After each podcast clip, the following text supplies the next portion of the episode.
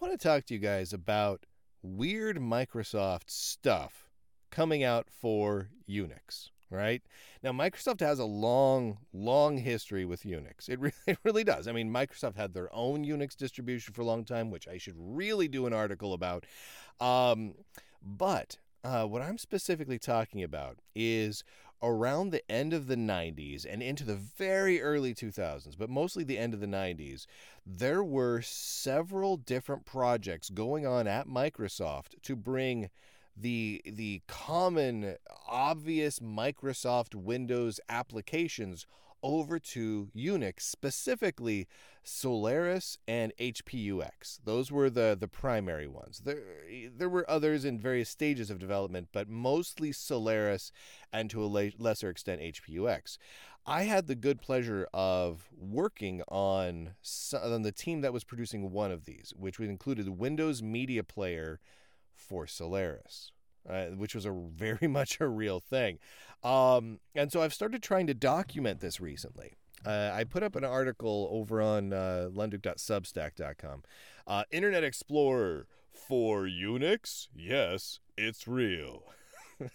and uh, where I talk about uh, and show screenshots of Internet Explorer uh, and and um, Outlook Express getting ported to Solaris, which is a very real thing.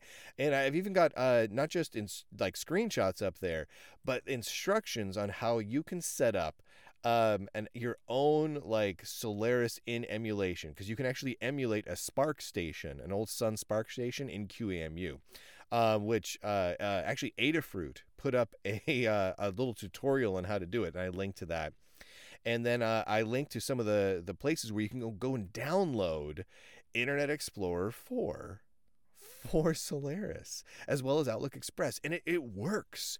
It really does work. And it, it looks exactly like what you would expect. I mean, it's it's Internet Explorer with the same Internet Explorer interface and iconography and all of it, except with that uh, that uh, kind of CDE motify looking window window borders, right?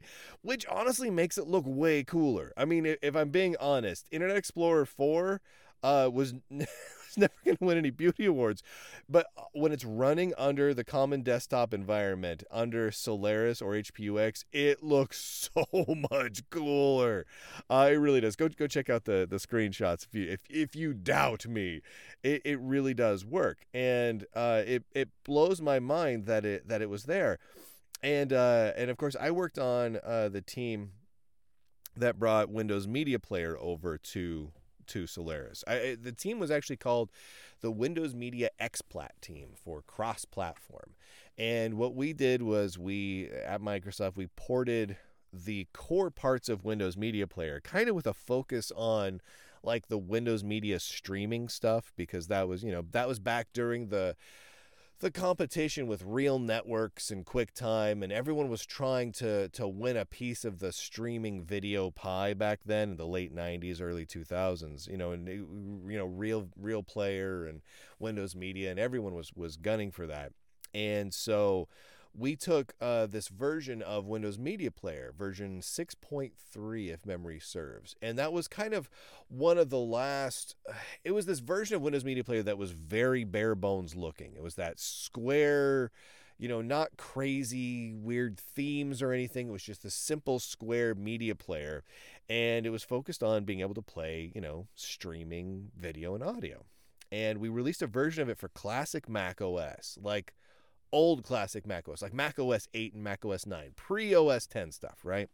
This was this was pre OS 10, and uh, and as well as Solaris, um, and uh, and that team also did some of the work on Windows Media Player for uh, for Windows CE as well, because for a long time Windows CE, the Pocket PC stuff, was really the redheaded stepchild Windows Media world. but anyway, so I mostly worked on the Mac version. So um, I mostly worked on the Mac version, uh, and uh, the the entire dev team, if I remember correctly, um, really was mostly one guy. Uh, there was just this one dude who was kind of responsible for Windows Media Player for Solaris, And I've been trying really hard to track down Windows Media Player for Solaris and HPUX, and I have not been able to get a working copy. I link to um, I linked to Windows Media Player 6.3 that's existing on an FTP site I found that's supposed to be the Solaris version, but I cannot get the darn thing to run. And, I, and this is not like it's not something that I've done a million times in the past. I mean, getting it up and running on versions of Solaris was literally my job for for the better part of a year. Um, but for some reason, I just can't get this version of Windows Media Player to run. Uh, if anyone else out there can, I would, I, I would, I would love it. Uh, let me know how you do it. I link to everything that should be required over in that article, but I haven't been able to get it going myself. I, I'll try it again. I might have just done something stupid, but I would love to get it working properly, get a lot of screenshots of it, and and really document it because I feel like Microsoft was putting all this money into getting some of their core applications running on Unix, right? On the Unix workstations of the late 90s. And that's kind of lost to history, right? Like people laugh, like, ah, Microsoft bringing Office to Linux? That would be crazy. Microsoft bringing a browser to Linux? What? Unheard of. No, Microsoft. Microsoft invests heavily in the Unix E world regularly, but it gets lost to history. And it just, it, this, this stuff just gets mothballed. And I, I really want to get this documented. So I've got uh, all the details that I can get together up on how to get it up and running uh, for Internet Explorer and Outlook Express on Solaris, um, including two different versions, system requirements, all, all that deal, some screenshots and whatnot. But I'd like to get that going with Windows Media Player as well. And you should be able to get all of that running, not all of it. You should be able to get you should be able to get IE and Outlook Express running on HPUX as well, um, which is which is super cool. Because actually, before I worked uh, at Microsoft on on these projects. Uh, I worked at Hewlett Packard specifically, um, like working on supporting HPUX and and other uh, uh, Unix workstations like Apollo workstations and whatnot. So I kind of came from the Unixy background uh, before I went to Microsoft, and then got to work on bringing Microsoft stuff to, in part, Unix and and classic Macs, and that was that was just really really cool. Um, and it's it's interesting because uh, later on in my in my illustrious Microsoft Redmond career, uh, I also worked over at uh, the Mac Business Unit. Uh, so I for a couple of years, quite a few years, I worked on the team bringing uh, Microsoft Office over to Mac OS. Uh, this was at the very beginning of Mac OS 10. Uh, so we were working on, you know, Office for Mac OS X with Aqua uh, long before it, it even shipped, you know, retail, and uh, that was that was a lot of fun too. It's it's interesting, all, you know, also a very Unix E system. I, I know, I know, I know. Mac OS 10 is Unix certified. Blah blah blah blah. It's I don't know. It's not.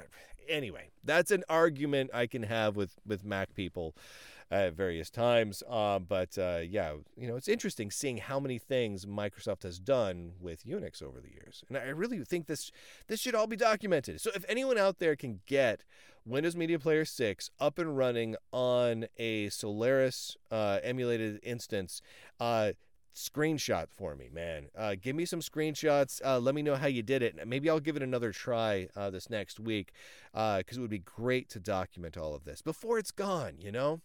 I was uh I was looking at this really old version of of DOS. Here, let me bring this up here. This is a a, a total a total side note here. Uh, let me bring up my my draft here. There's this old version of DOS um, called Wendin DOS. Uh, Wendin, and it's this multitasking, multi-user MS DOS compatible ish system uh, from the 1980s. And it was developed by this really tiny company in Spokane, Washington. And it's fascinating. It's a fascinating operating system. Like it really legitimately is. And what's terribly sad is how much the knowledge of that system has just been lost to time.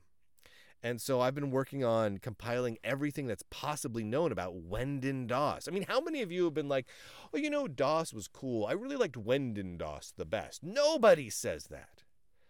And I feel like that's a shame. Most people don't even know what Wendin DOS is. And it's it's because it's not fully documented. It's not remembered. There's so much stuff within the computer history world that is just being lost. It's just it's just evaporating from our collective consciousness.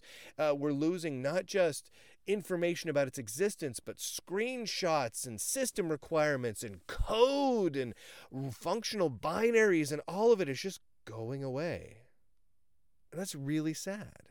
And so anyway, I've been I've been looking at doing uh, some of this documentation on Wendin DOS and and uh, and the various weird Microsoft endeavors into porting their Windows software to to Unix workstations and and all those sorts of things lately. And I find it tremendously satisfying.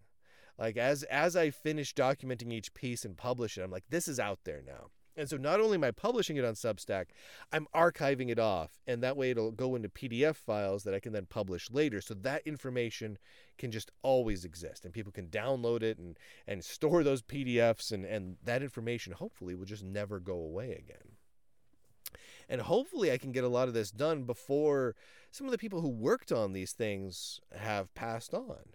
You know, I mean, a lot of the, the great engineers that were working on things in the 70s and 80s, they're 175 million years old now. And we got we got to get this stuff documented before before we lose them. And some of the big things in life get well documented, but some of them really don't. And you know, some of the things that get really well documented aren't as well documented as it would seem. Like for instance, when you start talking about like the the father of web browsing. Oh, well, you know, Tim Berners-Lee. You talk about the father of TCP/IP. Oh, Vint Cerf, Vint Cerf for sure. But are they really? Does that does that really tell you who created those things? Now, in Vint Cerf's case, is is he one of the main guys behind TCP? Yes. But where did TCP come from? Well, it came from PUP. Well, what the fart is a PUP? And now, many of you who have followed me for a long time, you will have seen me talk about PUP. PUP came out of the Xerox side of things. And uh, PUP literally got pitched uh, in, a, in a meeting, and Vint Cerf copied it. And that's where we get TCP.